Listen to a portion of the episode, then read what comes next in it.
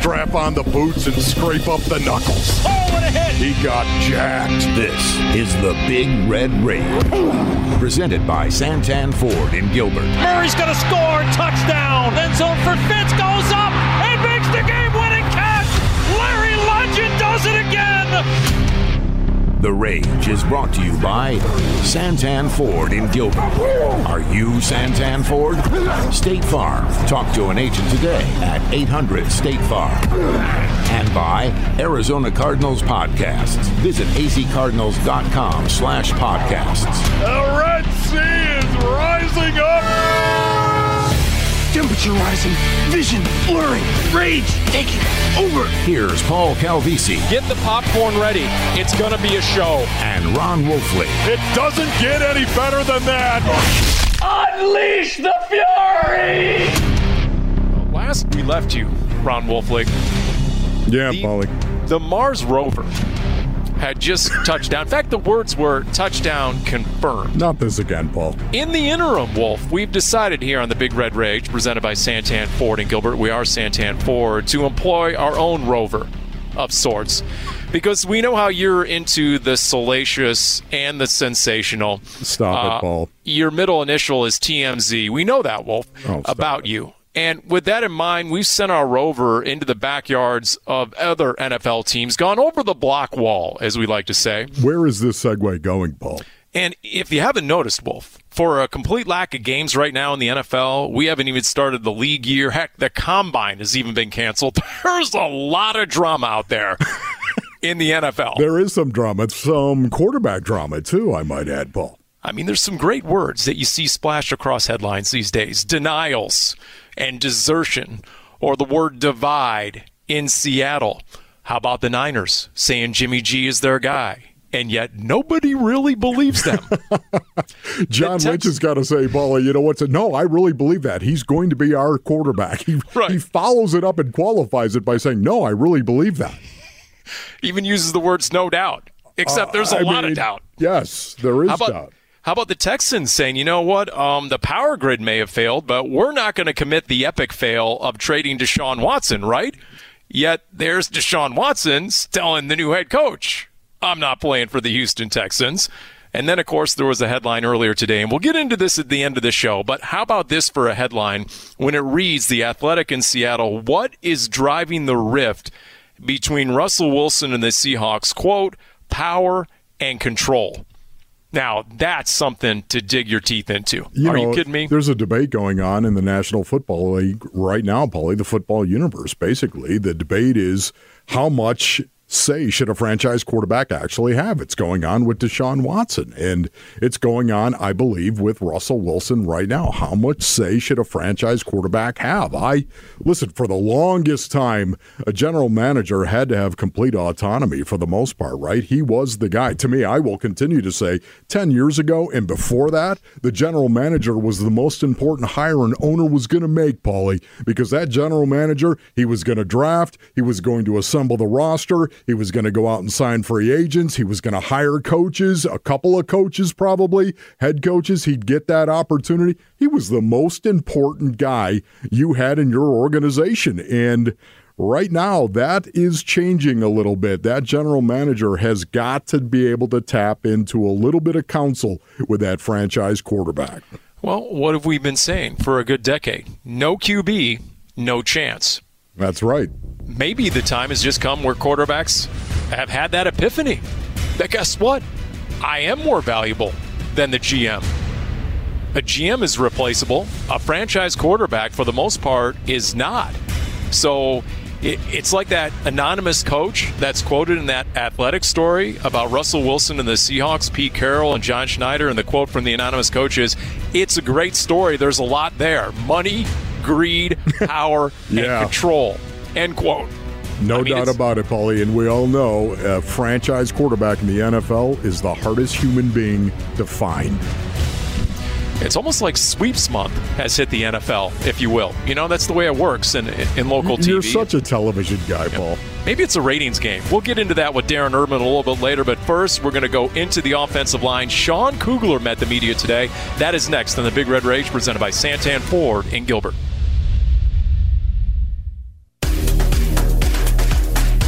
Like the improvement between year one and year two with Cliff. I look at uh, the changes that, that Cliff has made with his coaching staff are going to be big improvements. Our run game was a strength early in the season, and promoting Sean Kugler to our run game coordinator, I think we're going to continue to improve. I think Cliff's done a fantastic job this offseason. He and I sat down multiple times, talked about the things that went right, the things that went wrong, ways that we can fix it, and the possible solutions moving forward. And I'm, I'm very confident that uh, the things that were negative issues this year with our football team will get corrected. Self scouting. That's what it's all about in the offseason. You heard from Steve Keim, Michael Bidwill, the GM and owner, respectively, both with Doug and Wolf this week. Last week on Decision Makers Week, Newsmakers Week, I guess is what you guys officially call it. I always call it the Decision Makers Week on 98.7 FM Arizona Sports. And That's those why guys, you were always wrong, Paul. Well, you know, you guys never consulted me on the uh, the moniker, and so you know, I, I just went rogue on you guys. I always thought that you know we could have improved on that, but uh, once again, no one listens to me. So Paulie, where are you, by the way, Paulie, in the morning? I mean, where did you go on, Paulie? I'm missing you badly, as you know. First off, I'm sleeping in. I'll tell you that much Okay. after 20 years. Oh, you rub it in. uh, for the most part. Uh, but as for what you heard right there, Wolf, if you're going to talk, and you heard Michael Bidwill say it, did he not? And we're going to Yes. get into this a little bit with Darren Urban momentarily on the Big Red Rage presented by Santan Ford and Gilbert. The run game. And he mentioned 2019, 2020. Well, what does the second half of 2019 have in common with the first half of 2020? The run game was in gear and the offense was firing on all cylinders, right? Yeah, there's no doubt in 2019, it was that second half of the season when Kenyon Drake really took off. It got him a transition tag, is what it did, Bully. That mm-hmm. second half of 2019, when they started to use a lot more two tight ends, even went to three tight ends at the end of the year. If you'll remember back to 2019, Bully, this was this was an offense that was in a, a state of flux, and it was fluxing more towards the destructive nature of the game of football as opposed to the deceptive nature of the game of football. And Kenyon Drake, as I said, really got off in that second half of 2019, and it got him that transition tag. This is something I think the Arizona Cardinals need to get back to a little bit more, and I'm hoping that's what they do. Uh, I'll just throw this one stat at you. I'm not going to go heavy on the numbers, but but you tell me how significant this is because this is from my note sheet going into the final game of the season at the Rams, the playoffs hanging in the balance, week 17. And here's a stat going into the final game of the season. Over the first nine games of the year, the Arizona Cardinals averaged 169 yards rushing per game. They were six and three at that point Yes. over the next six games, they averaged just over 111 yards per rushing as a team. They went two and four, and then in the finale, they had 18 carries as an offense for just 48 yards rushing at the Rams. They finished two and five over the last seven games and missed the playoffs. Yes. And, and to me, the It's contrast clear evidence, is, it not, Paulie? It's just stark, is it not? Yes. And so you realize, okay, the capability is there.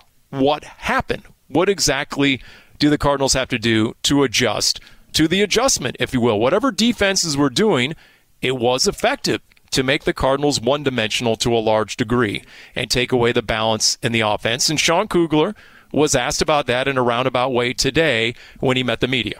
I think uh, we do have the tools in place to be an outstanding offense. Coach Kingsbury, uh, you know, he is very creative, and you know the offense works when it's rolling. And uh, we just got to make sure that everybody's in position and doing their job, so we are rolling. There you So you, give me your thoughts uh, on Sean Kugler and you know how much tweaking does it require? Is it philosophy? Is it personnel? To what degree is it both? Give me your thoughts. Yeah, you know, Paulie, I think it's a combination of a lot of different things right here. Listen, first of all, the fact that Cougs got promoted to run game coordinator, I'm a big fan of that because, as the old saying goes, uh, more more say, more pay, right? And more Yep. pay, more say. And I think that's exactly what he's going to have. Now, listen, was he the run game coordinator for the most part last year? Yes, he was. But we've talked about this this offseason. It's really important that you get that title because you do get paid more. And when you get paid more, you get to say a lot more as well. I think there's some changes maybe on the horizon. And we'll see what happens here in 2021. But I'd love to see him, Paulie, put more emphasis on just whipping the dude in front of you. Raise the bars, so to speak, across the board and you know what, start trashing dudes as opposed to tricking dudes. Does that make sense? And, and and you know we talked about that with Rob Fredrickson a couple of weeks ago, did we not? You know more the power run game, the straight ahead run game, Kyler under center yes. a little more often, more north south, Paulie. Yeah. And it's interesting because uh, Sean Kugler, during the beginning of the press conference today, he was asked about, you know, the philosophy of defenses it, it, taking away Kyler Murray because that seemed to be the emphasis of defenses about midway through the season. That was the big adjustment on those RPOs. And he said, look, you know what? If they're going to do that, you got to play it perfectly, or Kyler's going to pull it and run it, and that's where he's at his most dangerous. But he also said our offense is built around Kyler's mobility and him making the proper reads. And so if the defense takes that away, theoretically that should open up mm. other things. But that didn't happen often enough, obviously, in the second half of the season. No, and Paulie, to your point in regard to Kyler Murray being the center, the epicenter of the Cards rushing attack, I think they need to adopt a different strategy that acknowledges the only thing more powerful than running Kyler Murray is the promise of running Kyler Murray. Uh, I would like to see them go to a more physical, put the onus on the offensive line, destruction as opposed to deception. And we'll get into the offensive line. What exactly is happening at the center position? What is happening at right tackle? What else do the Cardinals need on offense? We'll talk to Cardinals insider Darren Urban next from azcardinals.com. It is the Big Red Rage presented by Santan Ford and Gilbert. We are Santan Ford.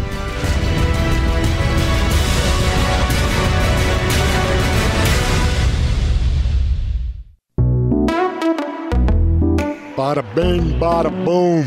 Great protection for Kyler Murray. The pocket has been really, really sound. This is where you got to feed the butt guts now, baby. You got to let those butt guts line up and eat. Get a little greasy. They like it greasy. Shotgun snap and a handoff to Drake up the middle. He's in for the touchdown. Kenyon Drake from a yard out. Cardinals have the lead. You had the butt guts come off the ball. Get movement at the point, baby. I try the bada bing, bada boom, but I, I, can't quite pull that off as well as a guy from Buffalo. I don't know. There's just something about that. When you're from the Silicon Valley, it doesn't really work quite to the same point. That's, that's right. Mean, come Paulie. on now. You You're know, out there at Berkeley trying to say that. Just, Knock it off, Paul. I, I, need some help here. That's why we're going to bring in on the Big Red Rage presented by Santan Ford and Gilbert. We are Santan Ford Cardinals insider Darren Urban and Darren. Good evening. We'll get into the O line momentarily. All the butt gut news you can use momentarily, but. Uh, first off, I saw about 24 hours ago you tweeted out a picture of Larry Fitzgerald courtside Suns minority owner, uh, Larry Fitzgerald, uh, courtside. Uh, how about attaching some sort of update to that tweet, Darren? Can you please bring us some news on Larry's future beyond him just signing something for a fan courtside? Paul, we have had this discussion many a time, and clearly nobody knows what the heck's going on, and Larry is just going to do it on his own schedule, and your guess is as good as mine. I wish I had an update. Uh, I wish I had an update for many reasons, not the least of which is – I'd like to not have to worry about it 24 hours a day. But uh, we are where we are. Derb, can we agree, though, that the longer this goes on, the better the odds are that he comes mm. back? So here's how I'm kind of looking at it, Wolf. I mean, I, I don't disagree with you that it's still a possibility. Um, the question becomes why would it be? I, I, I find it hard to believe that it's just a question maybe of of just um, whether he wants to play or not. So maybe there's some other stuff involved that mm-hmm. he's got to mull. Uh, I mean, we've we've all talked about the contract many times, and it would be hard to believe that he the Cardinals would bring him back for the 11 million dollars he's been playing for the last few years. So, you know, maybe they're saying, okay, if you do come back, it would be this amount of money. Does Larry really want to do that? I, I do think that ultimately he's going to have to make a decision before we get to free agency because I just mm-hmm. don't think in how tight this salary cap world is going to be that they can afford to have him say after the fact, okay, now I'm going to come back. I, I don't know if that would work. Mm-hmm. I'm sticking to my latest theory, advanced uh, initially on the Big Red Rage last week and then furthered on Cardinals Underground, the podcast this week. And that is to the point where Larry not only is coming back, but since there's, there's going to be the advent of super teams, according to Chase Edmonds, and all these one year deals, the competitive advantage Larry has and no other player has in the NFL is his contact list. So Larry will come back and then he'll announce it with about a half dozen other signings that he has generated. And so, boom, he's going to orchestrate this whole super team LeBron style for the Arizona Cardinals in 2021. Who's with me on that? Paulie, that is a hot take right there, honestly. What do you do? Do you, I mean, have you locked yourself in the closet to come up with these hot takes? Is that what it is? I've been watching too much of uh, you know some of the, the, the TV, too much of First Take and Stephen A. Smith and uh, some of the other no and Skip Bayless. Uh, it's all about you, the offensive line, presented by Santan Ford in Gilbert. And Darren, some initial takeaways from what Sean Kugler had to say, the O line coach and run game coordinator today. Well, I know for me, uh, the the first one, and and you know, I'm I'm going to say that I asked the question, so maybe that's why I'm thinking of it first. But I thought he was a, a fairly uh, for a coach in the off season. You're rarely going to get anything really concrete. Uh, but for him to talk about the center position the way he did, yep. that you know both Lamont Gaillard and Mason Cole were up and down, and that the position needs to take a step up, uh, and that they very well could bring in some competition. I thought that was fairly intriguing to me. I mean, we I think we've all talked about where Mason Cole was, and we saw Lamont Gaillard get some snaps and some work in a couple games last year. Um, but I, I think they would like to get a little bit better on the offensive line. I think center makes a lot of sense, and it's going to be interesting to see what direction that goes in. So that that's the first thing that I thought of. So, what do you think they might do if, in fact, they were to bring somebody from the outside in, somebody they thought, oh, I don't know, like a Corey Linsley? Wouldn't that be awesome if that were the case right there? But what do you think they'd do with Mason Cole? Well, I mean, you got a guy who can play guard. He he has played when he hasn't played center. He's played guard uh, and done it. And all of a sudden, you've got another swing person uh, that that gives you some depth. And that you know that was a big deal for them last year was talking about okay, not only do we have our starters, and they stayed fairly healthy, which was good, but we also got depth that if somebody gets hurt, we feel a little bit more comfortable plugging them in than maybe they were in 2017 and 2018. Uh, you know, in that s- situation when they had their offensive line injury. So, um, you know, I know the Packers center, like you mentioned, has been out. His name's been out there, but again, how much are you willing to pay for some of this right. stuff, and where does that fit with everything else? I mean, if Patrick Peterson ends up leaving, you're you're basically looking because I think Byron Murphy still works best as a slot cornerback. You're basically looking to replace both your starting cornerbacks, and yeah, maybe one's in the draft, but you're going to have to go get one somewhere. And I, I just think with all the different things they have, I don't know if they can necessarily afford to spend there. I could be wrong, but uh, mm-hmm. uh, you know, I, I I don't know about that. Well, did you guys see what Corey Linsley told Sirius NFL Radio today? Quote, it looks like all signs point to snapping the ball somewhere else next year. End quote, Corey Linsley. So he's resigned to leaving Green Bay. And we'll see. We know Sean Kugler today called it an open competition at center. I just got the sense he was a little salty. I, I mean, for, for February, he definitely wasn't in a very good mood. Now, he wasn't he wasn't cross with the media or anything or short, but there wasn't a smile cracked. He mentioned how they were the most penalized team in the NFL, mm-hmm. and the mm-hmm. O line was a big part of that. And there were a lot of pre snap penalties by the O line. I mean, he, he had his game face on in a lot of ways to me in February. And then he was asked about Josh Jones' rookie year and how he might play into things in year two for the kid out of Houston he got his feet wet last year, but he didn't have to be pushed into a starting role. I thought that was good. I thought he handled his rookie year uh, extremely well, not only on the field, but in the room. I saw a lot of growth. We're very excited about him. He offers position flexibility. He could play tackle, he could play guard. We'll see where that goes as we get into the offseason. Is that viable, Wolf? Could, could he be a guard? Yeah, Josh no, Jones? No, absolutely. You're going to get your five best out on the field, and in any way you have to do that, you're going to go ahead and do it. And if you don't feel that Josh Jones is ready to play on the edge out there, well, you know what? You move him inside. And listen, this guy has got an awful lot of talent. There's no doubt about it. We all were jacked up when the Arizona Cardinals were able to get him in the third round. There are many people who believe that he was a a high second round pick, maybe even a late first round pick in some mock drafts. And to get a guy of that quality is significant. Listen, the OTAs and not having the OTAs and the truncated uh, preseason and no preseason games. Are you kidding me? It was a disaster for Josh Jones not to be able to develop like that. An offensive lineman, the big jump from college to the pro game is beyond significant, and he was trying to do what I consider to be the impossible. Darren, what do you make of right tackle? How wide open is it right now? Oh, I'm, I'm, I think it's pretty wide open. What, what's going to be interesting to me, I think they really like the job Kelvin Beachum did on the field. And everybody I talked to, obviously, we didn't get to spend a lot of time in the locker room, Paul, but everybody I talked to says he's a major factor as a leader in the locker room. So I think in a lot of ways it would make sense to bring him back. But the question is, how much would you be willing to spend on him? Could he get more money elsewhere after the year he had? I mean, I don't think he's going to break the bank or anything, but again, this is all going to be very uh, compact in terms of all these different contracts. And, uh, you know, I, I think I, I, I could see a scenario where he comes back, plays right tackle. And when you talk about Josh Jones playing guard, I mean, they are going to need a, a right guard potentially. I think you J.R. Sweezy's probably going to leave as a as a free agent, and then you know, does Justin Murray stay there? Do you, do you maybe use Jones? What do you do with Marcus Gilbert, who whose contract tolled while he opted out last season, so he still has a year left on his deal?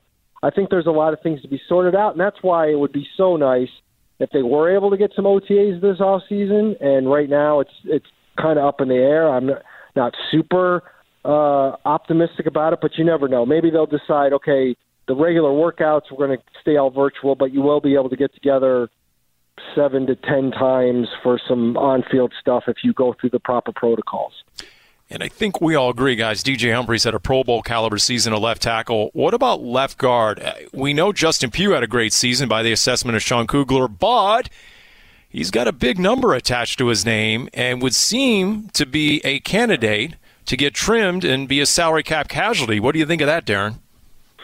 I, I think it's. I think those kinds of things are on the table, especially again if you start talking about, hey, Josh Jones could potentially play guard, and oh, by the way, they, you know, they they st- still have Justin Murray, uh, and they've you know got some other possibilities, Mason Cole maybe, or Lamont Gaillard even, although I think he makes more sense at center. So I, I think they're going to have to figure some stuff out. I, what we don't really know yet is how they might address where they are with the cap room. Mm-hmm. And from the from the numbers that I've seen out there, um, they're they ballpark are going to have around 13 to 15 million dollars in cap space, which is an okay number. But when you think about how many people they they could be losing, because none of that includes the, I mean, that already wipes out Patrick Peterson's number and mm-hmm. Haason Reddick and Larry Fitzgerald and Kenyon Drake.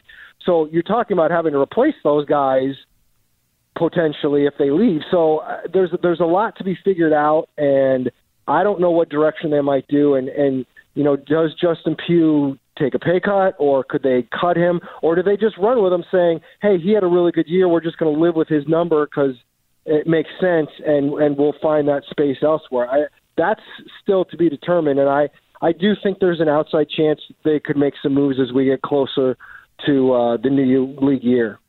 I think it really comes down to Justin Pugh as well and his satiety level with the Arizona Cardinals, how much he likes being here in Phoenix, because these are the decisions a lot of guys in the NFL are going to have to make one year decisions where you're going to have to say, listen, I'm going to take a haircut on this because of the salary cap situation being what it is. How much do I like the fit?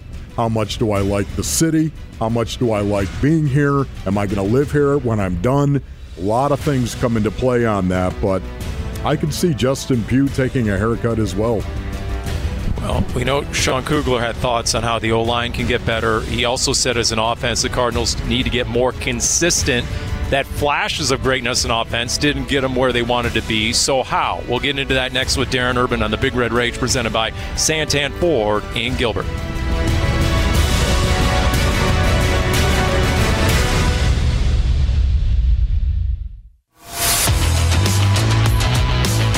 Shotgun snap to Murray.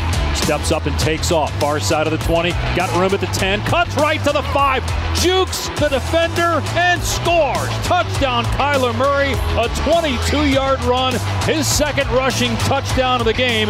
That defender is in multiple pieces at the five yard line as he tried to break down and make that play, and Kyler broke him down. Went right through Washington's secondary like butter in the microwave, baby. I see an arm, a foot, a piece of the torso on the ground there of the Washington defender as he got shook by Kyler Murray. Boy, that was spectacular. Oh. oh my goodness. It's just it's unfair. beautiful. It's unfair. In that week two win against Washington, 30 to 15, Cardinals led 27-3 in that game, and Kyler Murray had a pair of rushing touchdowns, 14 and 21 yards right there. And uh, yeah, that was a Cardinals 2-0 start, and, and Kyler in year two. It is the Big Red Rage presented by Santan Ford and Gilbert. We are Santan Ford, Paul Calvisi, Ron Wolfley, and Cardinals insider Darren Urban. And Darren, I- I've tried to tell Wolf that I see Kyler's third year being a lot like what Baker Mayfield and Josh Allen did in their third year. Taking the Cardinals to the postseason, I think, is going to be the ultimate gauge. And I just think the way those guys had pretty good starts to their NFL careers, although they didn't make a Pro Bowl like Kyler did in year two, I just think that year three is going to be a huge launching pad for Kyler and his play and as a leader. What do you make of that statement? I mean, I hope so. It's funny. I, I I have to smile a little bit because at this time last year, what we were saying was, I think year two is going to be that year for yeah. Kyler Murray because that's when Patrick Mahomes made his big jump and Lamar Jackson made his big jump. I think year two is going to be it for Kyler Murray, and then he obviously played very well this year uh, a good chunk of the times, but there were other times when you wish he would have been a little bit better. And now we're kind of like, okay, maybe it's year three. I, I do think this.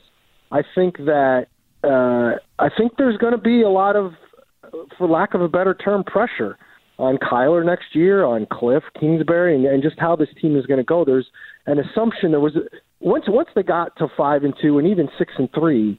I think there was an assumption they were going to make the playoffs, and we all know that it was a massive disappointment they mm-hmm. didn't.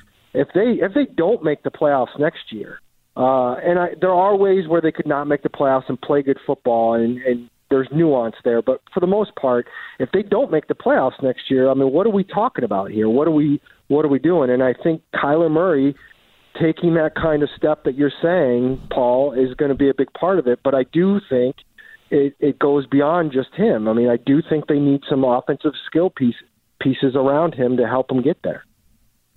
And you know what? With that in mind, Sean Kugler was asked about the offense as a whole in general and beyond Kyler, and you know what can they do? What should they do based on what they learned in year two with Kyler uh, under center? They're going to try to take away Kyler because he's such a dynamic player.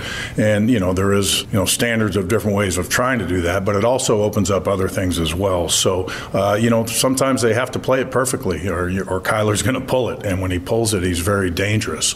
And if they do the things to take it away, you know, we just need to be efficient enough in other areas uh, where we can handle that and, and excel theoretically, Wolf, if they're going to put all that attention on Kyler, which seemingly happened in the second half of the season, the Cardinals should be able to make them pay in other ways by exploiting that defense in other areas, right? Yeah, Paulie. For me, it's all about running the ball in a north-south fashion, and uh, it's the one thing I think they kind of got away from last year. It's the one thing I think when I go all the way back to 2019 that really made Kyler's rookie year as special as it was.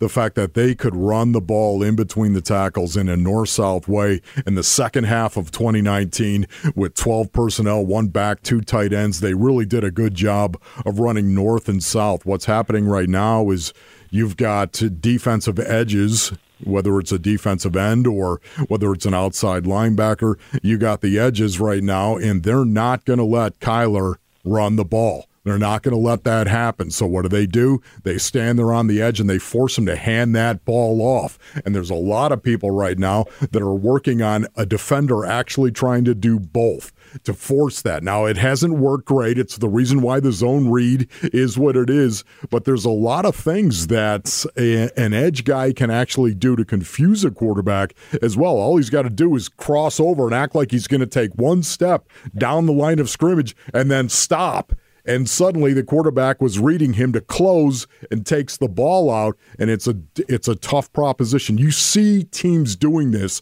to Kyler Murray on the edge. They are defending Kyler Murray, which means, hey, listen, just hand the ball off and run it in a north south way, run it well, and you'll gain yards. Darren, Sean Kugler, the fact that you know he got the promotion and the title in the offseason, okay, is it really just about that? Or do you think that signals a different direction for this offense? Well, he certainly wasn't going to go there today. He was asked specifically about that, and he basically said there's really going to be nothing different. He just has a new title. And I had a feeling that something like that would happen if, if he was asked. I don't know if there's going to be a whole lot of difference. Everything I understood about what they were doing already, Sean Kugler had a huge part in their run game in the first place. And in fact, Cliff Kingsbury has said that multiple times. So do I think it's going to be a lot different? I, I, I don't think the offense per se is going to be a, a lot different. Again, you know, I go back to like what kind of personnel are we talking about having? Are they going to bring back Kenyan Drake again, or are they going to go and have a bigger back, uh, which changes the dynamic a little bit Man, if you I have Chase Edmonds or a bigger back. You know, I would love and- that, D. What's that? I would love that, honestly. If they I'm went sure with, you a, would. with a bigger back and hammer the ball in between the tackles right now. I, that, to me, the physicality, I think, is where they can improve the most. What would that bigger Well, it- back do for the offense, though? Well, real quick, I mean, just football 101. What would that do that perhaps a Kenyan Drake or Chase Edmonds can't well, do? Well, once physically? again, you've got guys on the edge, Paul, that are trying to force Kyler Murray to hand the ball off. So good, hand the ball off and let somebody rip it for four yards. Have somebody come off the ball. You've got to change the mentality, I think, of what we saw last year. I didn't think they ran the ball as well as they did in 2019. That was the difference. I know in the first nine games of the season, it looked like they were. There's no doubt about it, but teams figured out the Arizona Cardinals and their rushing attack in the second half of the season. Can we agree on that? Yep. And that's Yeah, why I, I, I would totally agree on that. And that's why I threw the question out, Darren. Um, okay, are these a few tweaks, or do they need a different direction, a new philosophy of sorts on offense? That, I come back to my question. I think that is the question in the offseason for the offense. Well, I, I guess, and I would defer to Wolf in terms of the actual analysis here. There's, there's a couple things. One, I do think they need another pass catcher that would that would make their passing game a little bit more dynamic than it was with basically DeAndre Hopkins and then some other pieces that weren't doing as well as they wanted to. But let, let's go back to two years. I mean, and and again, Wolf can answer this question. What with what they were they weren't running the ball as well last year a lot of the time when it wasn't Kyler as they were in 2019. Mm-hmm. But were they doing things differently offensively? I don't think they really were. I think they were just not doing it well. So that tells me the offense wasn't the issue as much as the execution. Because if they were running basically the same offense and just not getting the same production, I mean, because we we saw down the stretch in 2019 that running game looked pretty good. Yeah, you know, he is so weird too because Kenyan Drake, would you say he was productive, D? There's no doubt about it. He was productive. 955 yards. He was 45 yards short of a 1,000 yards rushing. He had 10 touchdowns as well.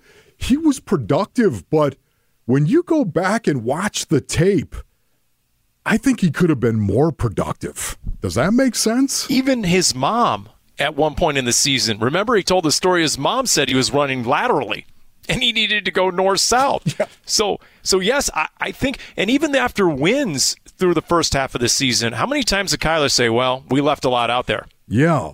And and, and so yes, that was your takeaway that even though they were winning, even though they were seemingly averaging close to 30 points a game in those first nine games, the offense was far from flawless. I mean, there was a lot that they left It out on that Kyler. gridiron.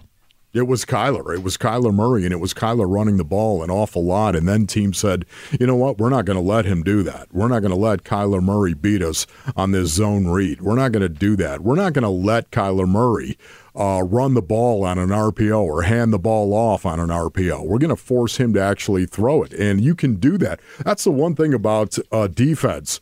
If, in fact, you want to dictate to the offense, when you run RPOs and you run the zone read, a defense can dictate what happens to the offense, especially in rundown situation. So if you want, as we as we as we wrap with Darren Urban here, Wolf, if you want to know what it's like to be a Cardinals insider, uh, Darren, to what degree are you following social media 24 7 in anticipation of some sort of indication from Larry Fitzgerald? I don't know if I'm necessarily following it, but I got more notifications on Twitter, different Twitter people than I normally would. Let's put it that way. Okay. All right. Hey, just uh, you know, I'm just saying you don't really start your off season until Larry makes his decision. I guess is is what I'm Yes. saying. I love your stuff, Darren. Thank you, buddy. Thanks, Wolf. All right, there you go, Darren Urban. Keep up the good work at azcardinals.com and beyond. We continue with the Big Red Rage presented by Santan Ford and Gilbert. Garoppolo out of shotgun. McKinnon in the backfield with him. Garoppolo has the ball, fakes the handoff, stands in the pocket, pumps, and in trouble, backs up, still has the ball, and then he's finally wrapped up and sacked by Chandler Jones. Are you planning on cutting Chandler Jones? I'll reject that. There you go. That was pretty definitive Newsmakers Week. I'll get it right. Doug and Wolf, 98.7 FM, Arizona Sports. Doug with a question, and Steve Keim with a pretty concrete answer on the future of Chandler Jones. As there's been speculation out there, Ron Wolfley, as you guys discussed with the Cardinals GM. It is a Big Red Rage presented by Santan Ford and Gilbert. Special thanks to Darren Urban, Cardinals Insider. But when it comes to Chandler Jones and the fact that he missed most of last season and he's coming back this season with 20 plus million due him on his final year of his contract, I guess that does make him a target of speculation. But to assume that makes him a salary cap casualty, well, Steve Keim shut that down. Yeah, you know, and rightfully so, I would say. It's a bicep tear, of course, that he's coming back from. And that's great because you don't want it to be something with his lower extremities, Paulie, like a like an Achilles or an ACL or something like that, right? You'd rather see it be an upper body injury like what he suffered rather than something with his lower body. That's so critical for an edge rusher. especially at his age, right? The dreaded Yes. 30 plus. And then there's always this speculation, and rightfully so. Is it really a one year injury, or is it going to take him two years to come back if it's a knee or an Achilles? So, look, if Paulie Pencilneck can come back from a recent bicep tear, you know Chandler Jones can. So I think we're all looking forward to that. The Paul, question- that was a strain. It was not a tear. the question is, and I'll show you the scar to prove it, Ron Wolfley. The question becomes: Are they going to get an, a contract extension done, and, and and bring his cap number down? That might be one way to work it. And either way, who are they going to get to be his bookend pass rusher? Is Yeah. Haason Reddick still going to be here? Marcus Golden? I mean, how critical is that? Paulie, this is something that you and I have ruminated about uh, the last couple of weeks. But listen, you're looking at your edge and you're looking at your corner position. Would you say that's important? That combination, once again, right, for a defense in the National Football League in the year 2021 of our Lord. I can tell you right now, the edge in the corner, that's kind of important right there. And the Cardinals have question marks at the edge and the corner. And that's, I'm sure, something that Steve Keim and his staff are going to address. Uh, how about Haason Reddick on a tag? The tag window open this week. Whether How would you Frank- feel about that, Paulie? How You would you what? feel if you got the transition tag? I- I think it might make a lot of sense. Obviously, it's tough when it comes to the numbers and the salary cap being reduced to 180 million or so. We'll see the the final number, but you want to see what exactly you have after year two at that position for Haason mm-hmm. Reddick, right? I mean, mm-hmm. he proved himself, but it was on such a limited sample size. You want to get a, a sense, okay, is this for real? And if he comes back on a one year deal and he's just as motivated as he was this year, then you get a true sense as to whether he has staying power as an edge rusher, especially at age 26. You want to know, can I invest in this guy long term? Yeah, no, Paulie. I, I would consider using the transition tag on Haason Reddick. Can you give us one more? Can you do it one more year? You got if you had Haason Reddick and you had Chandler Jones out there, boy, you'd feel pretty good about the edge, especially if somehow, some way you could still bring back the junkyard dog, Marcus Golden, is a guy that would play more rundown situations, maybe a guy coming off the edge who you know he's going to give you everything he's got, a good rotation guy to be able to come in and play and be a professional right there. I would love to see them do that and somehow, some way, still be able to bring back Pat P. And I'm worried about that one because Pat P, to me, I, I think of the Tampa Bay Buccaneers, number one, with Todd Bowles, BA, and maybe giving them a hometown, hometown discount, so to speak. And then the Kansas City Chiefs as well, Paulie, with Tyrann Mathieu there. Tyrann Mathieu has got great clout inside that organization. Andy Reid respects him greatly. And we know the friendship, the brotherhood, if you will, between Tyrann Mathieu and Pat P. I mean, look, uh, Pat P has had better seasons, obviously, and he was the most penalized defensive player in the league. We get that. But where is the Cardinals defense without Patrick Peterson Yeah. at corner on the depth chart? Yeah. I mean, it, to Darren's point earlier, they would need two starting corners at that point, and Yeah. And- you don't know who's going to be there at number 16. A lot of mock drafts have the three big corners who are worthy of that selection already being gone before the Cardinals select in, select in the middle of the first round. So, to your point earlier about the importance of edge rusher and corner, remember what Steve Keim always says in the first round, there are four positions that are most definitely worthy quarterback, left tackle, edge rusher, and cornerback. Mm-hmm. And so, if you can maybe solve the edge rusher with a tag on Haason Reddick and Chandler Jones is coming back, I think that clears the way for the Cardinals to target corner in round one. We'll wrap up this edition of the Big Red Rage next.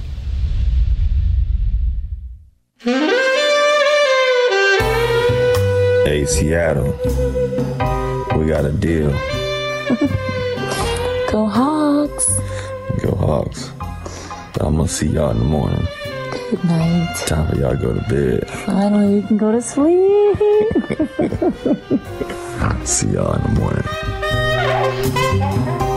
That's reminiscent of a Saturday Night Live skit, is it not? Totally. Except that's not the ladies' man. That's Russell Wilson and Ciara from the master bedroom uh, around midnight of the evening where he signed on the line that is dotted to become the highest paid player in the NFL when he inked his contract. And then our Jim Omohundro added the background music, which is titled, by the way, Smokestacks of Sacks. That's the music bed right there, just to let you know. Paulie, that was the beginning. That was the beginning of it all, where Russell Wilson did stuff that I think is out of character, or at least my my perception of Russell Wilson. That's where it started, where he was doing things differently. Let's put it that way. Well, when you look at the tweet by Adam Schefter, and we're wrapping up this edition of the Big Red Rage presented by Santan Ford and Gilbert, and we're looking over the block wall into the Seahawks backyard, and how can you not right now? When you saw that in-depth article out of the Athletic detailing the dysfunction and the divide was the word they used between Russell Wilson and the organization. And then Adam Schefter tweeted out that the four teams he would be willing to waive his no trade clause to would be Dallas, Vegas, Chicago, and New Orleans. So, Wolf, to your point, I mean, those are all big time media markets, a lot of glamour, a lot of attention in, in those teams and those markets. I mean, those were selected to be both a player and an entertainer, if you will, to maximize his brand, if you ask me. Yeah, Pauline, we've been talking about this since the whole Deshaun Watson thing as well. But right now, there is a concerted effort in the National Football League for franchise quarterbacks to have more say in the organization. You can see this happening. I would you ever have banked on Russell Wilson and the Seattle Seahawks having this kind of supposed rift? Between them and the front. I, I would have never even imagined that, Paul. I know that he's he's kind of complained in the past a little bit in regard to his offensive line, and rightfully so, but nothing like saying I, I would accept a trade. Here are the four teams I would accept a trade to, and not that I want to be traded, but here's the four teams that I, I, I never in a million years thought we'd get to this point. And I can also say this, Paulie, there's no way it's going to happen, right, John Schneider? There's no way you're going to trade Russell Wilson. Well, first off, if they do, it's a $39 million cap hit. Can so, I tell you, it's a party in the NFC West, too. I mean, it wouldn't seem feasible, but in this story, they talk about Russell Wilson, and we all saw it during the Super Bowl, sitting in the owners in the commissioner's box, and and supposedly he was seething. According to the stories, he's watching Tom Brady and Patrick Mahomes play in the Super Bowl. You realize the Seahawks haven't been to the NFC Championship game since 2014. Wow. The Cardinals went in 15, obviously. So he wants his ideas and his suggestions heeded to when it comes to scheme and personnel. And the story details how John Schneider and Pete Carroll have, quote, dismissed him and his input. And so, yeah, there's a big rift right now between Russell Wilson and the team. Did you uh, see what Budda tweeted out today? Yes. Uh oh. They better hope they don't do it. I'll believe it when I see it, Paul. By the way, how about a happy birthday to our guy, Rolando Cantu, former Ooh, Cardinal, Spanish Rolando. broadcaster. He is 40. I'm a man. I'm 40 today, Rolando Cantu. How about that? Hey, by the way, if you see him in an alley, go the other way, big guys. Special thanks, Jim O'Hunter and Cody Fisher, Darren Urban. This has been the Big Red Rage.